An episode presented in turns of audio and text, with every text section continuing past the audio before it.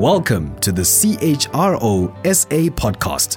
In this episode, Cebile Xulu from Mondelez International will share her surprising view on transformation, a practical approach to dealing with black tax, and why she's so passionate about work readiness.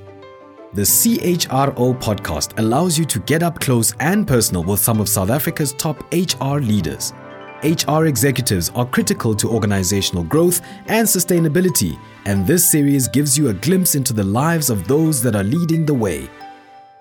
This episode is brought to you by Workday, a cloud based financial management and human capital management software vendor. Welcome to the first ever episode of the CHRO podcast. My name is Sungula Nkabinde and I'm the managing editor of CHRO South Africa. We've decided to create this medium so that our community members can find a new way to engage with our content and community members. Uh, in this episode, we are going to be speaking to one of the country's top HR leaders, Cebile Xulu. She is the HR director at Mondelez International for Southern and Central East Africa. She has previously worked in Amsterdam at the headquarters of Heineken International, where she was the Leadership and Capability Development Manager for Africa, the Middle East, and Eastern Europe. Before that, she had been at Masonite Africa, Sara Lee HBC, the A Cubed Institute, and Tongaat Hulett. She was also one of South Africa's top 19 HR leaders who were nominated for the inaugural HR Awards. Welcome to the show. Hi, Sungula. Very well, thank you, and thanks for having me. I mean, whenever you open your mouth or your laptop for that matter, you are extremely candid. For example, you wrote an article in CHRO magazine called The Truth About Transformation, where you didn't hold back about how far corporate South Africa was from really achieving transformation. And last year in August at the Women's Dinner, you spoke quite openly about being discriminated against for the way you wore your hair. Have you always been this um, outspoken? yes, I believe so. I was raised by strong women from my mother's side of the family. Um, they have quite powerful voices in my village um, of Ntembesweni in Greytown, where I come from. My father, uh, who was also a very strong Zulu man, traditionalist, um, strangely raised me to have an opinion, to speak my mind. He always insisted that I give him my opinion whenever family decisions were to be made even if he didn't necessarily go with what I had recommended, but he always encouraged me to say what I what I think. That's fascinating. You know, um, in African culture, it's not usual that an elderly person would encourage a young person to speak their mind regardless of who they're speaking to. How did that translate to, you know, the way you engaged with your peers? Because I'm sure they didn't get the same kind of encouragement. Yes, if if you were to see where I come from, uh, you know that that statement is uh, is definitely true. I come from a village where girls, when they grow up, they are still expected to just grow up, go to school just enough so you can write and you can read a letter and you can count money, but don't get too educated. Otherwise, you become too powerful and, and, and nobody wants to marry you. Um, but it, it, it, helped me a lot. I, I, I assumed leadership um, you know, roles at, at primary school, at high school, at university. So for me, this is, I think, one thing that as a parent, um, I, I, I, learned, and now I'm a parent, and, and I want to instill in my children that you know never silence your voice. Always speak, and always be confident in what you um, in what you know. And my parents helped me do that. And yes, it did not um, necessarily make me popular with the men that I grew up with, uh, who always found me to be a little bit too, you know, opinionated and outspoken for their liking.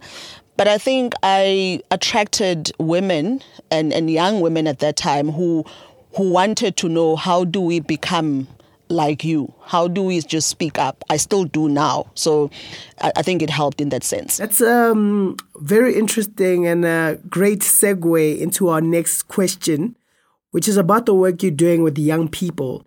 Why have you decided to, you know, make it a passion of yours to mentor these young individuals starting their careers? Why is it so important to you?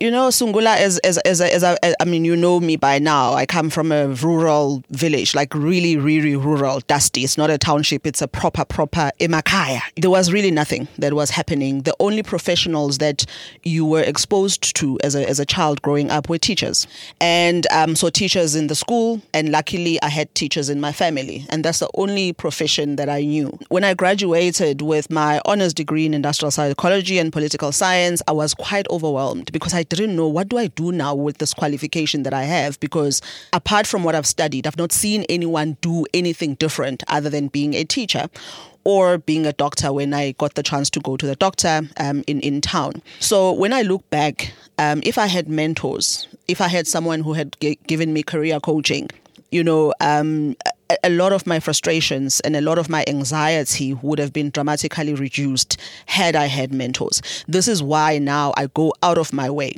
to help young people who need it and who are actually serious about their career journeys. Mm. And it's actually a, quite an interesting story about how this all came together. I remember you telling me that this work readiness program that you started actually began with uh, a conversation you were having with people on Twitter. How did that happen? yes, wow. You know, that happened, um, I think it was December 2017. I was at home, again, back in the village, just lying on my bed, catching up on Twitter, and I saw a tweet from actually one of the PR and reputational management experts it's. Um, he's very active on Twitter and he was actually appealing to people to offer some kind of assistance to unemployed black graduates. And I saw this and I thought, wow, okay, what is it that I could contribute? I've been in HR now for almost 19 years.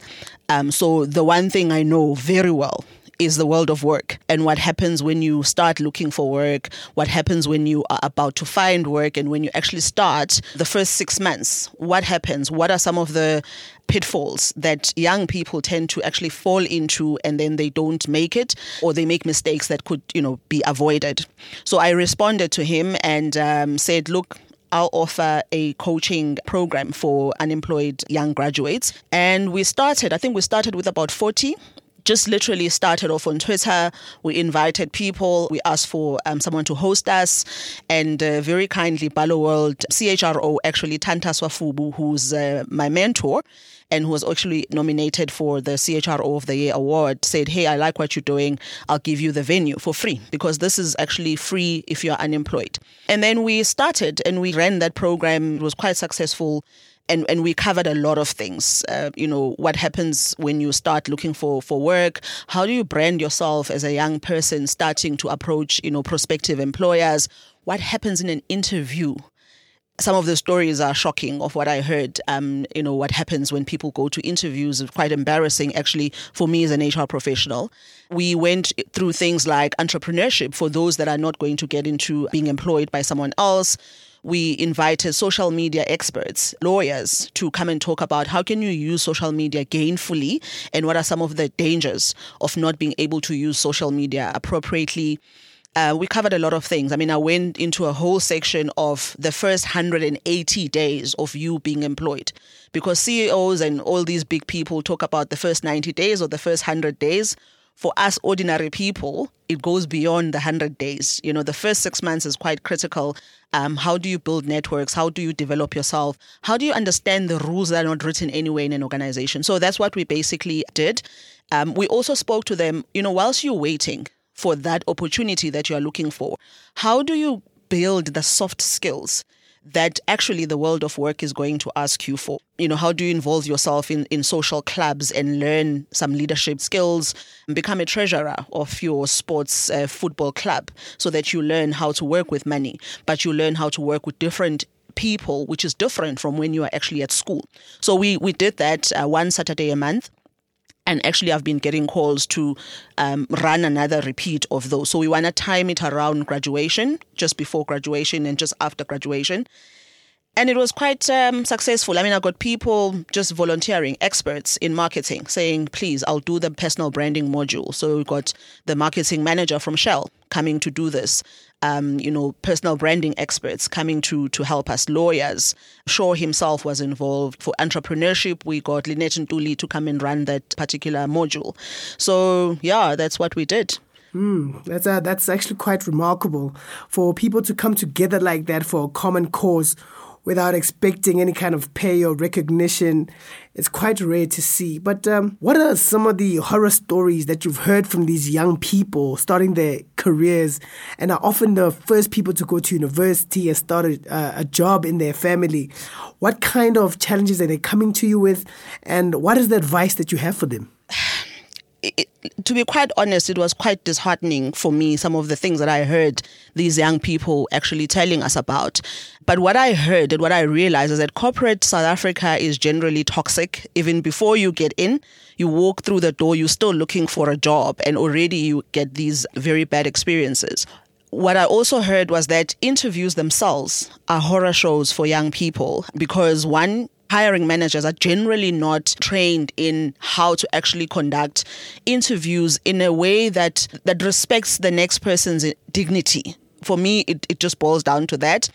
The the graduates have found HR people to be just an all round disappointment, really. They said that we sit in interviews and we say nothing. And when the hiring managers are you know, running wild, asking all sorts of embarrassing questions. HR doesn't step in to say, excuse me, you cannot actually ask these questions. Um, some of the questions we know as HR people that are actually illegal to ask, like how many children do you have? Um, do you plan on having any children anytime soon? You already have four children, so how are you going to do this job which involves travel? So basically, um, it, it, it really was quite disappointing for me as an HR person to hear that as a profession, we also have such a huge role to play in how people get treated when they come into an organization, when we should be the ones actually holding everybody accountable to the standards standards and the values that each organization actually say they want to live by. There were things like apart from the discriminatory questions, we don't even hear back from the organization once we've been interviewed. So I always say, we get thousands of applications for jobs. So it's really practically impossible to engage with every applicant. However, once you've invited someone to an interview, you owe them the courtesy of telling them if they have not been successful. So we don't get back to people, and people are just left in limbo, not knowing what happened, not knowing whether they got the job or not, and why they didn't get the job if they didn't get it the other thing that I also heard was how very big respected organizations in this country are exploiting graduates by paying them ridiculously low salaries when you know what the actual minimum um, now we have a minimum wage but even before that when you know that for a graduate who has an engineering degree or whatever degree for that particular job a reasonable starting salary should be let's say 15000 rand. And that particular company can actually afford that. But HR then presides over those decisions to pay someone 2000 rand. I mean how are they supposed to get to work to begin with? And you can afford i'm not talking about SMMEs here. I'm not talking about small business businesses that are saying, we'll give you the experience, but we're very small and we can't afford to pay you the salary and then you make a choice. I'm talking big corporates in, in, in, in the country. So those were some of the things that we found. That's why the training program that we ran actually simulated interviews. So we didn't just stand on the stage and say, this is how an interview works. We ran the interviews with the graduates so that they know we threw these questions at them and then we coached them on how to actually respond. The last thing that we actually did was um, offer pre interview coaching for individuals that had been on our program. I do that for Twitter as well. I still do it even today. People DM me, I have an interview, and then I pick 20 minutes when I get home and I call the person and I walk them through what are you worried about when you go into this interview? Do you know this? Do you know this? Do you know that? You can never give anyone a script. And I think that's where most people go wrong. Every interview is going to be different. You just need to be prepared very generally on how to handle interviews. And then we unpack their um, salary offers. So when they've been made an offer, those that have been on the program, we say to them, don't accept it until you've spoken to one of us. I often am the one that gets all of those questions. And then we make sure that we actually explain to them what is this offer? What does total cost to company mean? What does basic plus benefits mean?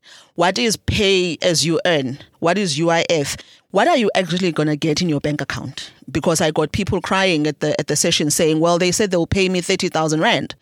But when I got paid at the end of the month, it was 11,000 Rand. And I had already bought a BMW and I already had an apartment in Fourways. Like, okay, this is how it actually works. So, all of those things um, are practical things that we actually do to make people's lives a little bit easier than what we had to go through when we started out. Mm. Yeah, no, that's um, that actually reminds me of what you spoke about in your article, The Truth About Transformation, where you actually said that women were checking out of some very critical sectors because of hostile cultures. It makes me wonder is corporate South Africa doing enough for black professionals and black women in particular? Okay. So, firstly, if we look at all the information that's coming out, I mean, I look at the 19th Commission of Employment Equity report, the latest one, which covers the year 2018 and 2019. And if you look at it, you see that at top management, only 23% of those positions are held by women, or women hold 23% of top management positions in the country. But women make up 45% of the economically active population. It's there in black and white. So, what does this tell you? Why are we not able to change that picture quite dramatically? Because if you look from 2015, 2016, 2017, 2018, um, 2019, you'll see that there's probably been just a 1% shift from 22% to 23%. At top, I'm just talking specifically top management because we do have women coming in, but the higher you go, you start seeing very, very few women in the boardrooms, in the decision making um, positions in this country. Uh, why is that? The second thing is around race, and I know these are sensitive topics and nobody wants to actually talk about them, um, especially if you, you, you, you have a job like me who's employed. But I honestly believe we have to talk about these things, otherwise, we're failing our economy. If you look at the race component, I think the report says about 66% top management positions are held by men, right? That's still the gender part. But if you look at the representation of white nationals at top management, that is the 66%. How is that when black people actually make up 78% of the economically active population? It doesn't make sense just from that perspective. And this is how many years now into democracy? How many years into the Employment Equity um, Act having been in place. So for me, those two things are just an indicator that as corporate South Africa, we don't care about the majority of the people in this country and it's really about protecting the legacy of apartheid. That's my personal opinion if you look at the skills development uh, uh, comments on that report, they also indicate that white people still receive the bulk of the training that is supposed to be going to the other designated groups. Read the report, it's in the report, it's not something that I'm making up. Um, my own experience is that Indian nationals are still, so South African Indian um, nationals are still better off than black Africans because also these definitions must either be done away with or they must really be clarified. So, black Africans as well as colored South Africans um, Indians still occupy more senior level kind of roles and they still get most of the opportunities when it comes to learning and development in organizations. The final aspect um, that I look at and I see that is actually posing a challenge is the leadership styles. If you look at the 66% white representation at top management, and if you think of how general perceptions in the society of the role of black women I mean, it makes sense. I was having a conversation with someone who said, actually, when you walk through the room, and this is how she feels, and this is how I've felt in most uh, uh, occasions um, in, in the past, people are looking at you through the same lens that they look at Auntie Rose, who looks after their kids and who makes tea and who works in their kitchen. So before you open your mouth, there's already that. So if you are in a space that has people that look nothing like you, it's very difficult to actually penetrate those walls. And I'm not saying women haven't done it, they have.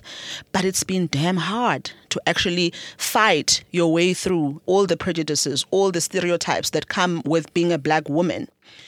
Secondly, we expect women to work as hard as men as if they don't have children and then we expect them to get home and still look after the home as if they don't have a full time job. That is hard.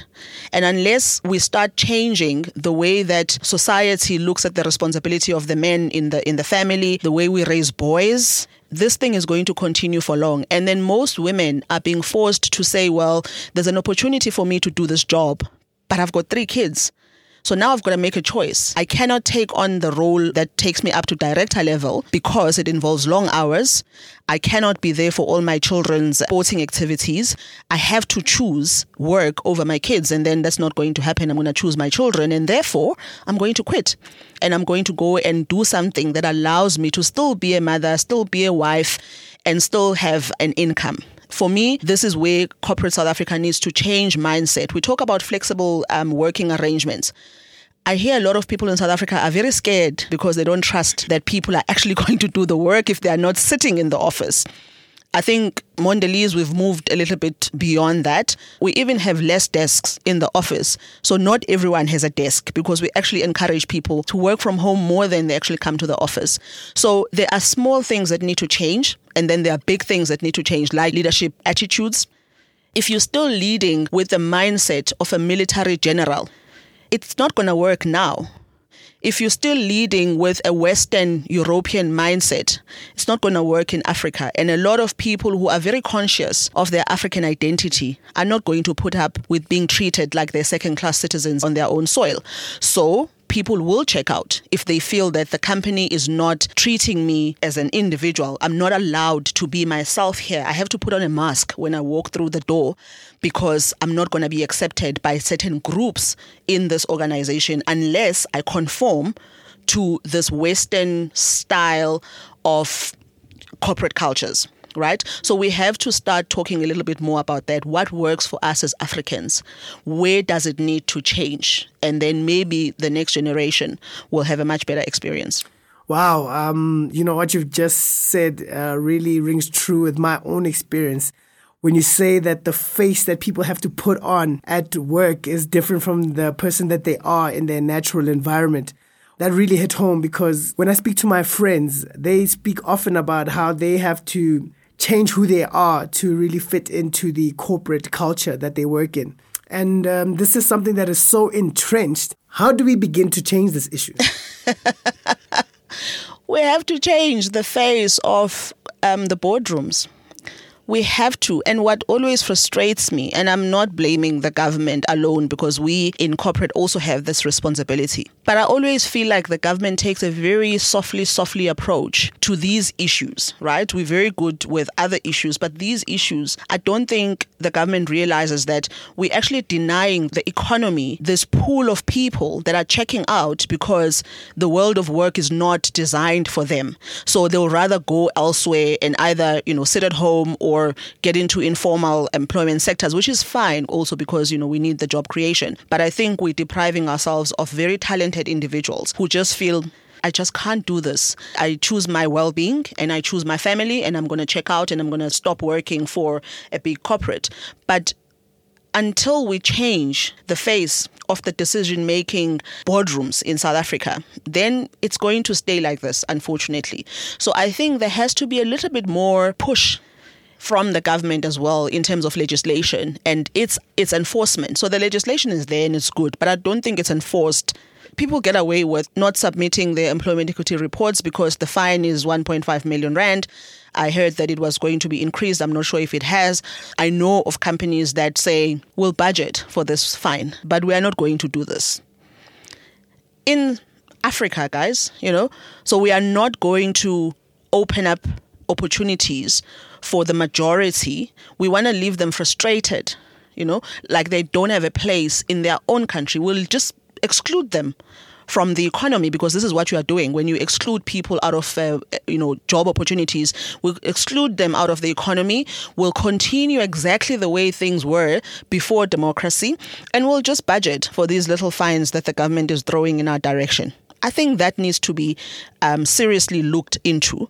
Um, and I think organized labor needs to also start having the interests of the workers at heart. I might get crucified for this, but my own personal view, having worked with organized labor for so many years, is that it, it sometimes just devolves to people having their own interest. You know, they have positions, they get paid with all of these subscriptions that come from the workers. And I, I sometimes find that we are now not looking at the big picture in terms of where the country needs to go. We're now fighting political battles uh, using these constituencies that we represent as, as, as, as organized labor. So if we move away from that and we start having a big picture mindset of the economy, I think we can really make a serious dent into some of the inequalities that we currently see, that we see so many years after um, democracy, which is really not right. Yeah, um, some very strong points again. And this is not something that we don't know. It's often talked about, but rarely is it spoken about so bluntly. And that's why we have you on the show. Thanks for joining us on part one of the CHROSA podcast, brought to you by Workday, a cloud based financial management and human capital management software vendor.